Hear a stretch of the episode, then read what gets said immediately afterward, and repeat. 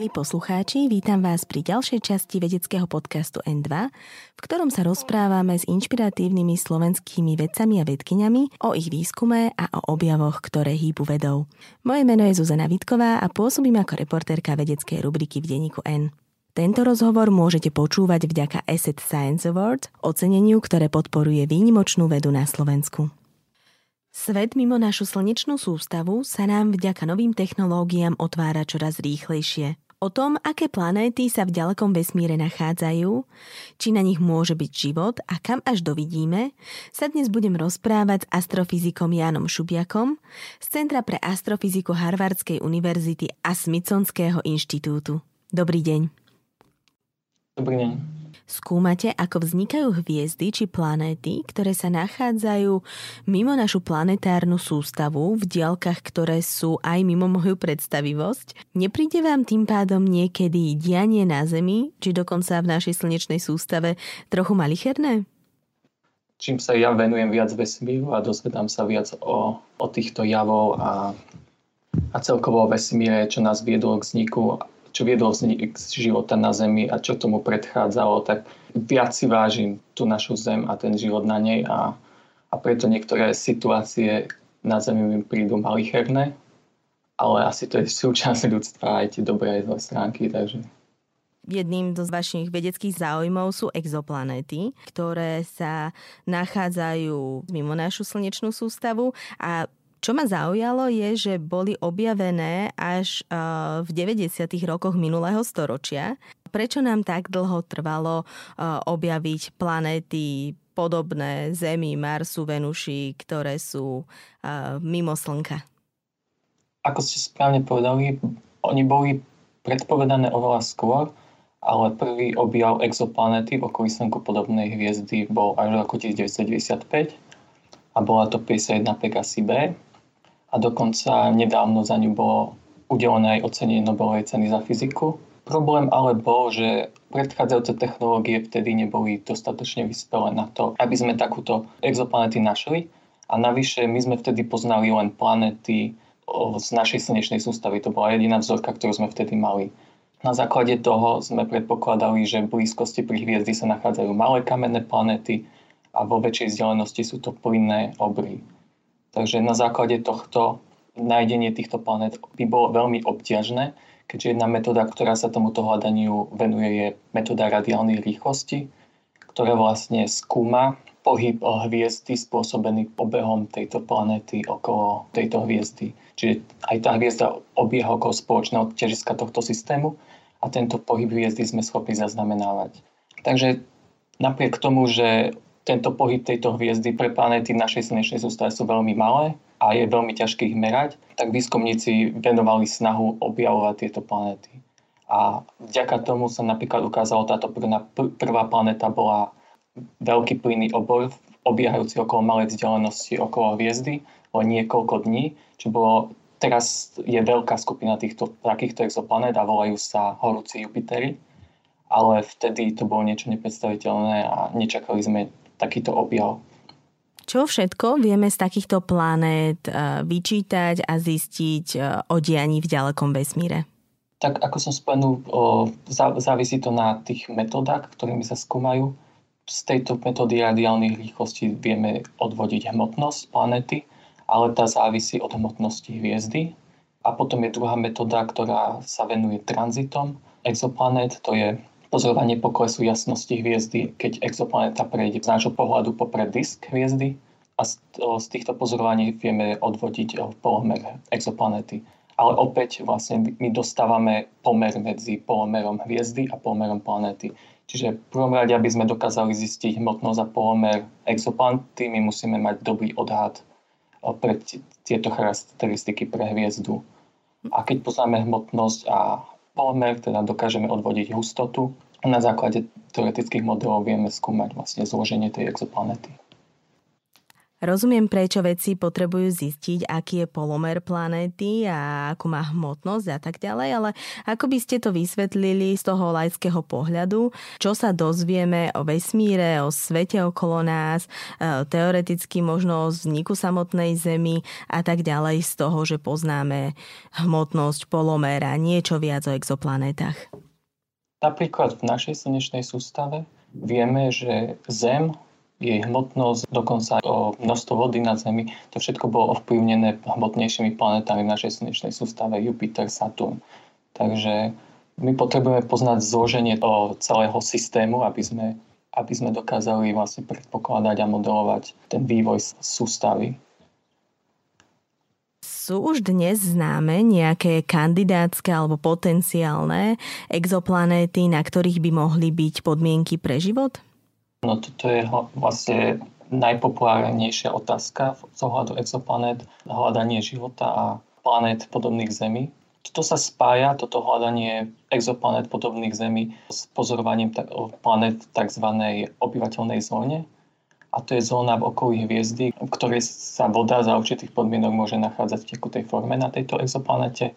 A ono to závisí táto obyvateľná zóna jej veľkosť a vzdialenosť od hviezdy od typu primárnej hviezdy. Čiže keď je hviezda podobná našemu Slnku, tak vieme, že tá obyvateľná zóna je ďalej, niekde ako naša Zem je v tejto obyvateľnej zóne. Ale keď máme menšie hviezdy, čo sú napríklad červení trpaslíci, a týchto hviezd je oveľa viac ako hviezd z podobných Slnku, takže pri týchto systémoch je obyvateľná zóna oveľa bližšie rádovo niekoľko dní od hviezdy. Čiže preto týchto exoplanet v obyvateľnej zóne okolo týchto menej hmotných hviezd poznáme oveľa viac a sú pre nás dostupnejšie k výskumu. Takže momentálne sa veda sústreduje na skúmanie atmosfér a charakteristik planet okolo týchto menej hmotných hviezd. Ako takýto výskum vyzerá? Neviem, ako ďaleko od Zeme je najbližšia takáto známa exoplanéta, ale predstavujem si to tak, že je naozaj strašne ďaleko a že ten výskum je náročnejší. Čiže ako zistujete, či tam sú nejaké podmienky pre život alebo nie? Tak najbližšia zase nie je až tak ďaleko. Je to 4 svetelné roky okolo Proxima Centauri B, sa volá táto exoplanéta a tiež je to planéta podobná Zemi v obyvateľnej zóne okolo červeného trpaslíka. Táto exoplaneta však netranzituje a toto je vlastne jeden spôsob, ako nachádzame také veľké množstvo exoplanet. V minulosti to bola vesmírna misia Kepler, teraz to je vesmírna misia TESS a ich cieľom je práve skenovať veľké časti oblohy a sledovať jasnosti hviezd. A keď vidia práve ten pokles jasnosti na týchto hviezdach spôsobený prechodom exoplanety, tak na základe tohto je to exoplanetárny kandidát. Čiže tá jasnosť hviezdy sa môže meniť z iných dôvodov, ale je to exoplanetárny kandidát, ktorý potom môžeme pozorovať ďalej pomocou tých radiálnych rýchlostí a potvrdzovať, že sú to naozaj exoplanety. A ako zistujete, či tam sú podmienky pre život alebo nie? V prvom rade je to vlastne tá vzdialenosť, keďže tie tranzity, ako obieha exoplaneta okolo tej hviezdy, je periodický jav, takže ono sa to deje s rovnakou periodou stále dokola, čiže na základe toho vieme určiť, ako, akej vzdialenosti od tej hviezdy je tá exoplaneta. A keď poznáme ten typ tej primárnej hviezdy, tak vieme určiť, že či sa nachádza v obyvateľnej zóne okolo tej hviezdy alebo nie. A potom druhý spôsob je vlastne štúdium konkrétne atmosféry tej exoplanety. To sa robí cez transmisnú spektroskopiu, a to sa opäť robí počas tranzitu. Keď tá exoplaneta prechádza popred istej hviezdy, tak ako ona má atmosféru, tak často toho slnečného zjarenia prechádza aj cez tú atmosféru. A teraz, ako je to aj na Zemi, tak cez tú atmosféru niektoré vlnové dĺžky prejdú a niektoré sú absorbované atomami a molekulami v tej atmosfére. Takže na základe týchto spektrálnych čiar alebo vlnových dĺžkach, kde, sú, kde je toto svetlo absorbované, tak vieme určiť, z čoho sa skladá tá atmosféra. Je podľa vás život na Zemi vzácný, alebo keď sa pozrieme na tú veľkosť vesmíru a počet exoplanet, ktoré už poznáme a počet tých, ktoré ešte v tom vesmíre vlastne môžu byť, je relatívne bežný? Asi by som začal jedným výrokom, ktorý je veľmi populárny a myslím, že sa spomenul aj v niektorých filmoch. A je to, že keby sme boli jediní vlastne jediná planéta so životom, tak to bolo strašné plýtvanie miesta. A aby som to lepšie priblížil, tak bol jeden výskum, čo sa týka vesmírneho ďalekohľadu Hubble. A myslím, že to bol riaditeľ, ktorý, keďže bol riaditeľ tej misie, tak mal zaručený istý čas na pozorovanie pomocou tohoto ďalekohľadu. A on venoval tento čas, aby skúmal zdanlivo čiernu prázdnu oblohu alebo časť oblohy. Takže veľa ľudí ho odhováralo, že, že to je plýtvanie času na takomto zácnom prístroji a on bol taký, OK, ak to je plýtvanie, tak rezignujem. Takže strávili niekoľko hodín pozorovaním tejto zdanlivo prázdnej časti oblohy a potom, keď vyšli konkrétne snímky, tak sa ukázalo, že na tejto zdanlivej ničote oblohy je stovky až tisíce galaxií, čo bol vlastne aj taký ten ikonický obrázok z Hubble a prvý ikonický obrázok z Jamesa Weba, ďalekohľadu nasledovníka Hubble bol zasa pozorovanie tej istej časti oblohy s o, Jamesom Webbom.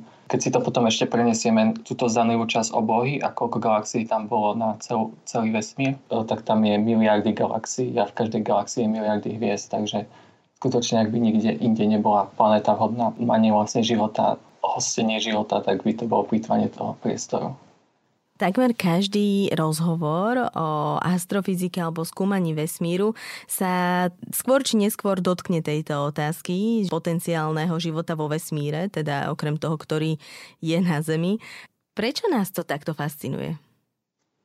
Tak asi to je taká prirodzená zvedavosť, že jednak chceme vedieť, že, že či sme sami vo vesmíre, a to chce asi vedieť každý, že proste venujeme toľko času skúmaním vesmíru, dozvedením sa o naša Zem, čím všetkom si musela, musela prejsť, aby ten život bol možný. A my sme vlastne, dá sa povedať, pozostatky po hviezdách.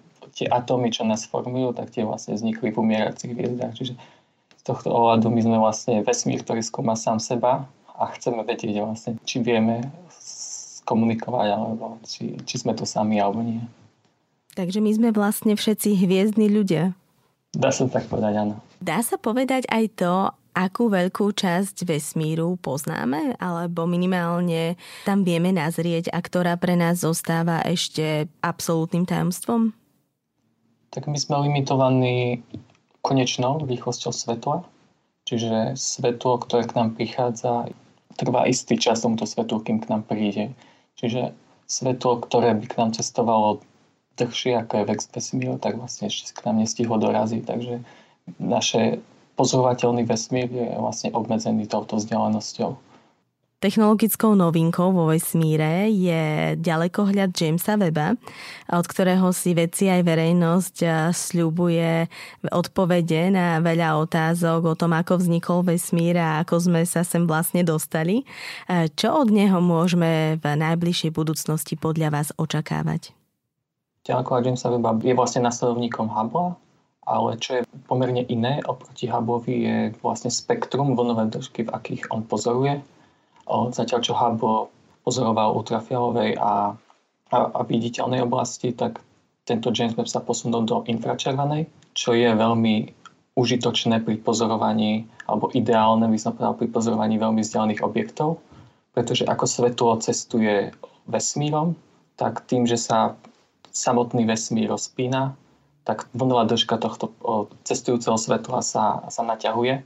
Čiže keď nejaká galaxia od nás vzdialená vyžiarila svetlo vo viditeľnej alebo, alebo v ultrafialovej oblasti, tak ono k nám dorazí vďaka tomuto v infračervenej oblasti. A čím je vzdialenosť toho objektu tej galaxie od nás väčšia, tak týmto svetlo dlhšie cestovalo týmto rozpínajúcim sa vesmírom a tým je ten posun väčší. Takže skúmanie galaxií v infračervenej oblasti je ideálne pre skúmanie tých prvotných najvzdialenejších objektov. Takže na základe tohto vlastne už teraz James Webb skúma prvé galaxie, ktoré vznikli len niekoľko stoviek miliónov rokov po Big Bangu. Ide o infračervený kozmický ďalekohľad, ako ste už spomenuli. Ako si to môžeme predstaviť? Čo vidíte na tých snímkach, ktoré vám on sprostredkuje a ako ich prekresľujete alebo preklápate do podoby, ktorému porozumie aj laické ľudské oko? Na tom ďalekohľade Jamesa Weba je viacero prístrojov a závisí od toho, ktorý použijeme.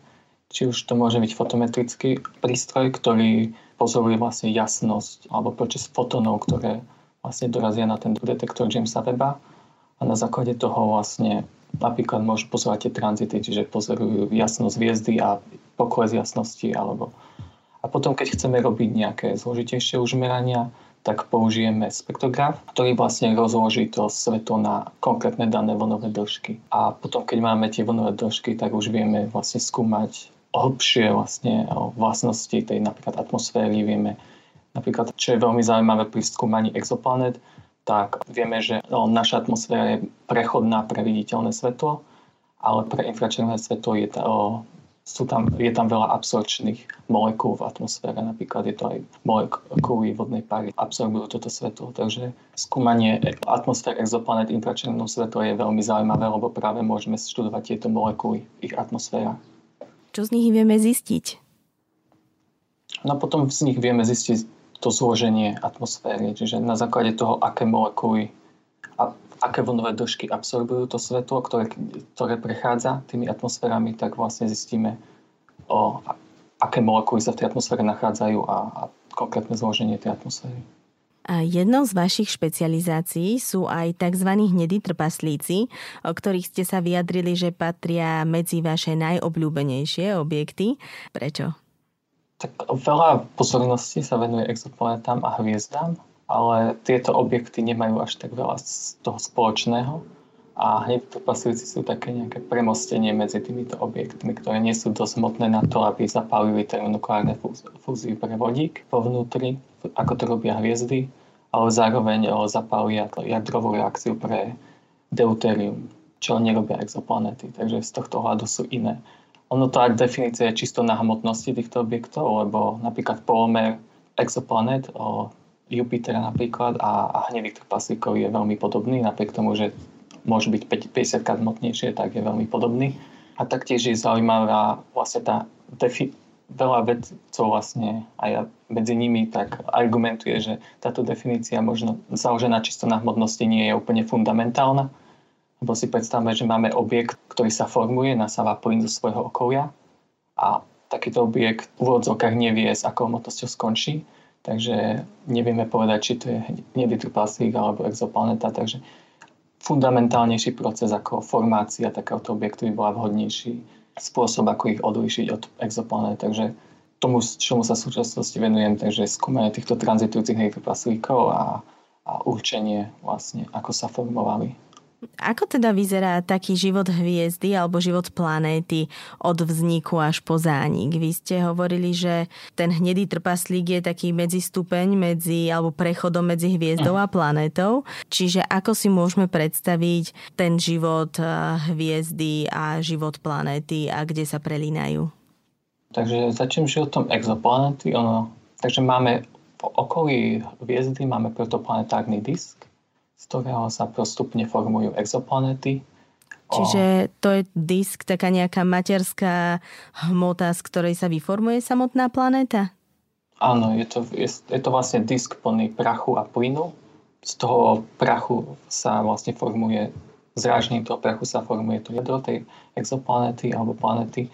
A, a keď je to jadro dostatočne hmotné, tak začne nasávať ten plyn vo svojom okolí a, a formujú sa tieto veľké plynné obry.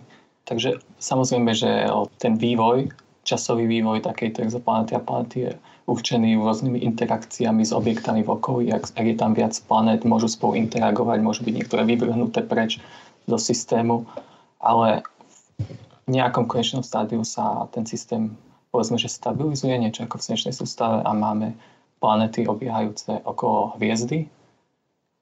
A potom ďalší vývoj aj tejto exoplanety súvisí s vývojom hviezdy pretože napríklad ako naše Slnko spaluje vodík, tak keď sa tie zásoby vodíka v centre minú, tak začne spalovať helium a vtedy sa jeho atmosféra, obálka atmosféry začne zväčšovať a vznikne vlastne červený obor, ktorý vlastne, jeho polomer sa zväčší na toľko, že pohodí, pohodí Zem.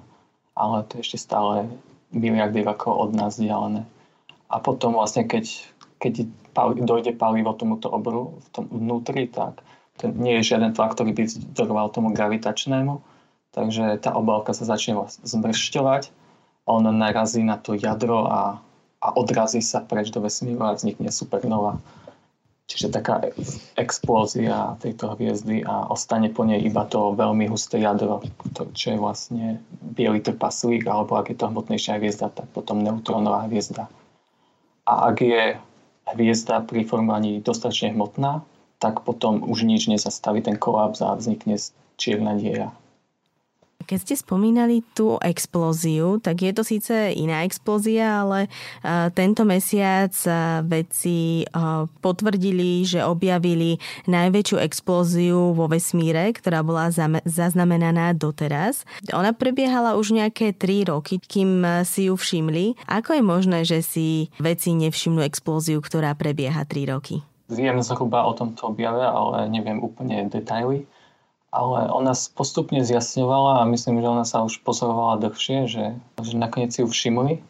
Ale čo je zaujímavé je, že, že bola príliš jasná a aby to bola vlastne supernova. Čiže nedala sa vysvetliť týmto spôsobom, že to je umierajúca hviezda a navyše tieto supernovy väčšinou trvajú niekoľko mesiacov a toto sa už, ako ste spomínali, pozoruje niekoľko rokov. Takže vlastne bola otázka, ako to vysvetliť. A jedna z možností, ak sa nemýlim, bola, že, že to bola hviezda, ktorá sa dostala veľmi blízko čiernej diery, čo ju vlastne slapovo roztrhalo. A ako ten materiál vlastne padal na tú čiernu dieru, tak, tak sa zahrieval a vyžaroval veľké množstvo svetla, ktoré sa pozorovalo. Lenže myslím, že vedci predpokladali, že by to muselo byť až nejakých 15 hmotností slnka, takáto hviezda, čo nie je veľmi pravdepodobné. Takže myslím, že druhú teóriu, ktorú navrhli, bolo, že to bol nejaký plyn v okolí tejto čiernej diery, ktorý väčšinou, aj keď je plyn v okolí čiernej diery, on okolo nej rotuje na pomerne stabilnej orbite, takže muselo dojsť nejakému narušeniu, nejaký objekt musel narušiť tento plyn, ktorý začal potom padať na tú čiernu dieru, takže sa uvažuje, že to mohla byť nejaká zrážka dvoch galaxií, ktorá vlastne túto, túto neaktívnu čiernu dieru aktivovala a spôsobila, že ten plyn padal na ňu a, a vyžaroval toto svetlo. A čierna diera je aj uprostred našej galaxie. Nehrozí nám, že by sme sa k nej nejakým spôsobom niekedy v budúcnosti priblížili? Či už o pár rokov alebo o niekoľko miliónov rokov? Čo sa týka našej čiernej diery, tak ona je pomerne neaktívna. Čiže to znamená, že nepohodcuje veľa plynu v okolí a momentálne my sme schopní ju pozorovať, vlastne boli prvé snímky o tejto čiernej diery a vlastne my pozorujeme len ten plyn v okolí, ten horúci plyn, ktorý okolo nej obieha. A čo sa týka budúcnosti a ísť bližšie, tak to už by muselo byť nejaké cestovanie, nejaké skôr sci-fi alebo fantasy cestovanie pomocou neviem, nejakých červých dier alebo niečo podobné. Astronómiu popularizujete aj na Instagrame, kde riešite napríklad to, odkiaľ sa na Zemi vzala voda. Aké sú momentálne teórie? Keďže voda má rôzne izotopy, tak inými povedami poznáme ľahkú vodu alebo ťažkú vodu, ktorá má, má iné zloženie. Napríklad ľahká voda má dva atómy vodíka a jeden atóm kyslíka a ťažkej, alebo ak mám byť explicitný, v stredne ťažkej vode je jeden atóm vodíka nahradený deuterium. A keďže táto ľahká aj ťažká voda sa formujú za iných podmienok, my môžeme vlastne skúmať pomer týchto izotopov v, našej, v našich oceánoch a porovnávať to s telesami v slnečnej sústave. A na základe takýchto pomerov sa ukázalo, že tento pomer je zhodný so asteroidmi v, v hlavnom pase asteroidov. Takže jedna z možností bola, že vlastne tá voda prišla s, s rážkami s týmito asteroidmi. Druhá bola však vlastne protiargument, že, že tie izotopy vody na Zemi sa mohli časom meniť a nemusí to byť vlastne nejaká taká primordiálna voda. Čiže vieme, že veľké množstvo vody je uložené v plášti Zeme vo forme minerálov a pri sopečnej činnosti sa vlastne tie molekuly vodíka a kyslíka, ktoré sú uložené v týchto minerálov, vlastne si nájdu k sebe cestu a, a, a dostáva sa pri veľké množstvo vodnej pary do ovzdušia pri sopečnej činnosti. Takže vedci skúmali vzorky z týchto kráterov. Myslím, že to bolo na Havaji a ešte niekde, v Baffinovom ostrove a, a zistili, že, tie isotop, že ten pomer tejto primordiálnej vode, ktorá prišla znútra Zeme, je, je iný, ako máme v súčasnom oceáne. Takže Z toho sa predpokladá, že časť vody vlastne sa dostala na Zem pri formovaní Zeme z tej protoplanetárnej hmloviny, z ktorej sa formovalo aj Slnko tak časť vody bola uložená práve z tejto hmoviny vo vnútri Zeme vo forme minerálov a postupnou sopočnou činnosťou sa dostala na povrch. Takže konečné štádium je také, že nie je pravdepodobne nie je jediný zdroj vody buď z asteroidov alebo z plášťa Zeme, že pravdepodobne je to súčet viacerých faktorov. Takže máme niekoľko odlišných príchutí vody alebo rozličné typy vody? Áno, to sa volá, že ľahká príchuť, ťažká príchuť vody, to závislí vlastne na tom, že či, či sú tam no, atomy vodíka, alebo či tam je deuterium. Čiže deuterium je vlastne ťažší atom vodíka, že je tam dodatočný neutrón. Môžem sa teda napiť z pohára s vodou ťažkou a ľahkou a bude to mať na mňa rovnaký efekt, alebo má táto ťažká voda iné vlastnosti? Podľa mňa má iné vlastnosti, keďže, keďže to chemické zloženie je iné ale nemyslím si, že by to malo nejaký zásadný efekt, ale nie som úplne v tomto zbehu, takže mm-hmm. to je skôr taká chemická, biochemická otázka. No lebo keď si predstavíme vodu, tak eh, každému nápadne vec, ktorá sa dá vypiť. A teda vlastne moja otázka je, že eh, či vieme vypiť obidva typy vody. No ono to je, že to zastúpenie je také, že tej ľahké vody je oveľa viac k tej ťažkej, čiže keď to vypijeme, asi si to ani nevšimneme ale tak by sme mali piť, že čisto ťažkú vodu, tak nie som si úplne istý, či by to bolo fajn. Akému výskumu sa momentálne venujete? Ako som jemne načal, tak sa venujem vlastne skúmaniu tranzitujúcich hnedých trpaslíkov, čo sú vlastne tí hnedí trpaslíci, ktorí sa nachádzajú vo o malej blízkosti okolo hviezdy a tranzitujú, čiže prechádzajú z nášho pohľadu popred disk Čiže tieto objekty sú oveľa populárnejšie alebo vieme sa z nich dozvedieť oveľa viac informácií, ako keby netranzitovali. A čo sa týka hydropasíkov, tak to je podobné, že tie tranzitujúce hydropasíky skrývajú najviac informácií pre nás a ja sa práve venujem skúmaniu toho, ako vznikli, ako sa formovali, akým príbehom prešli, aby, aby vlastne konečný cieľ je vlastne zistiť, že či to fundamentálne delenie tých hnedých trpaslíkov pomocou fundamentálneho procesu, aká je formácia, je aplikovateľné. Ako vlastne vznikol ten názov z hnedý trpaslík? Prečo hnedý? Tak títo hnedí trpaslíci boli teoretizovaní oveľa skôr a bolo jasné, že oni žiaria v nižších vlnových dĺžkach ako hviezdy, keďže sú oveľa chladnejší a neprebiehajú tam termonukulárne reakcie, takže niekto rozpráva, že aj červený trpaslík by bolo vhodné meno, ale to už bolo vlastne rezervované pre tie uh, najmenej hmotné hviezdy, takže potom sa to nejak posunulo k hnedým trpaslíkom. A ako sme spomínali úplne na začiatku, vy pôsobíte na Harvardskom centre pre astrofyziku, kde momentálne, ak sa nemýlim, pôsobí okrem vás iba jeden ďalší slovenský vedec. A ako ste sa tam zo Slovenska cez Karlovú univerzitu a tak ďalej dostali? Svoje bakalárske a magisterské štúdium som robil na Univerzite Komenského v Bratislave, kde som vlastne vybudoval si záujem pre oblasť exoplanety, takže potom som hľadal exoplanetárne skupiny vo svojom okolí a jedna z týchto exoplanetárnych skupín je v Onžilove v Českej akadémii vied, kde som potom začal pracovať na doktorátskej práci a študovať na Karlovej univerzite. A toto štúdium som dokončil v septembri minulého roka. Po tom štúdiu vlastne som si zadával rôzne prihlášky na postdoktoránske štúdia.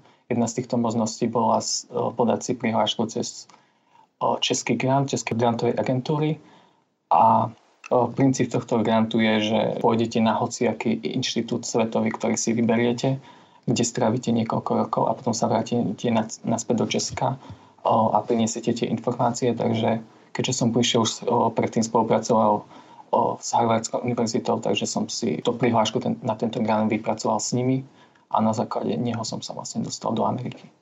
A plánujete návrat do Česka, keď vám tento grant vyprší, alebo budete skôr hľadať cesty, ako zostať v zahraničí?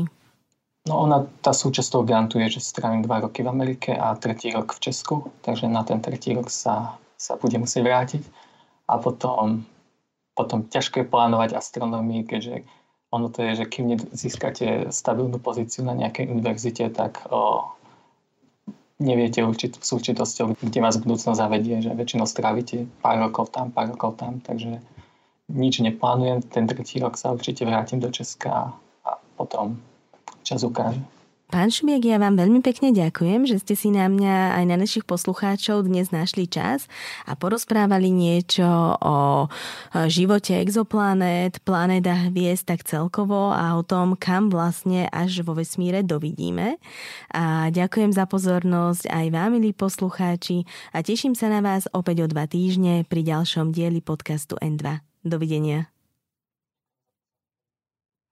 Tento rozhovor ste mohli počúvať vďaka Asset Science Award, oceneniu, ktoré podporuje výnimočnú vedu na Slovensku.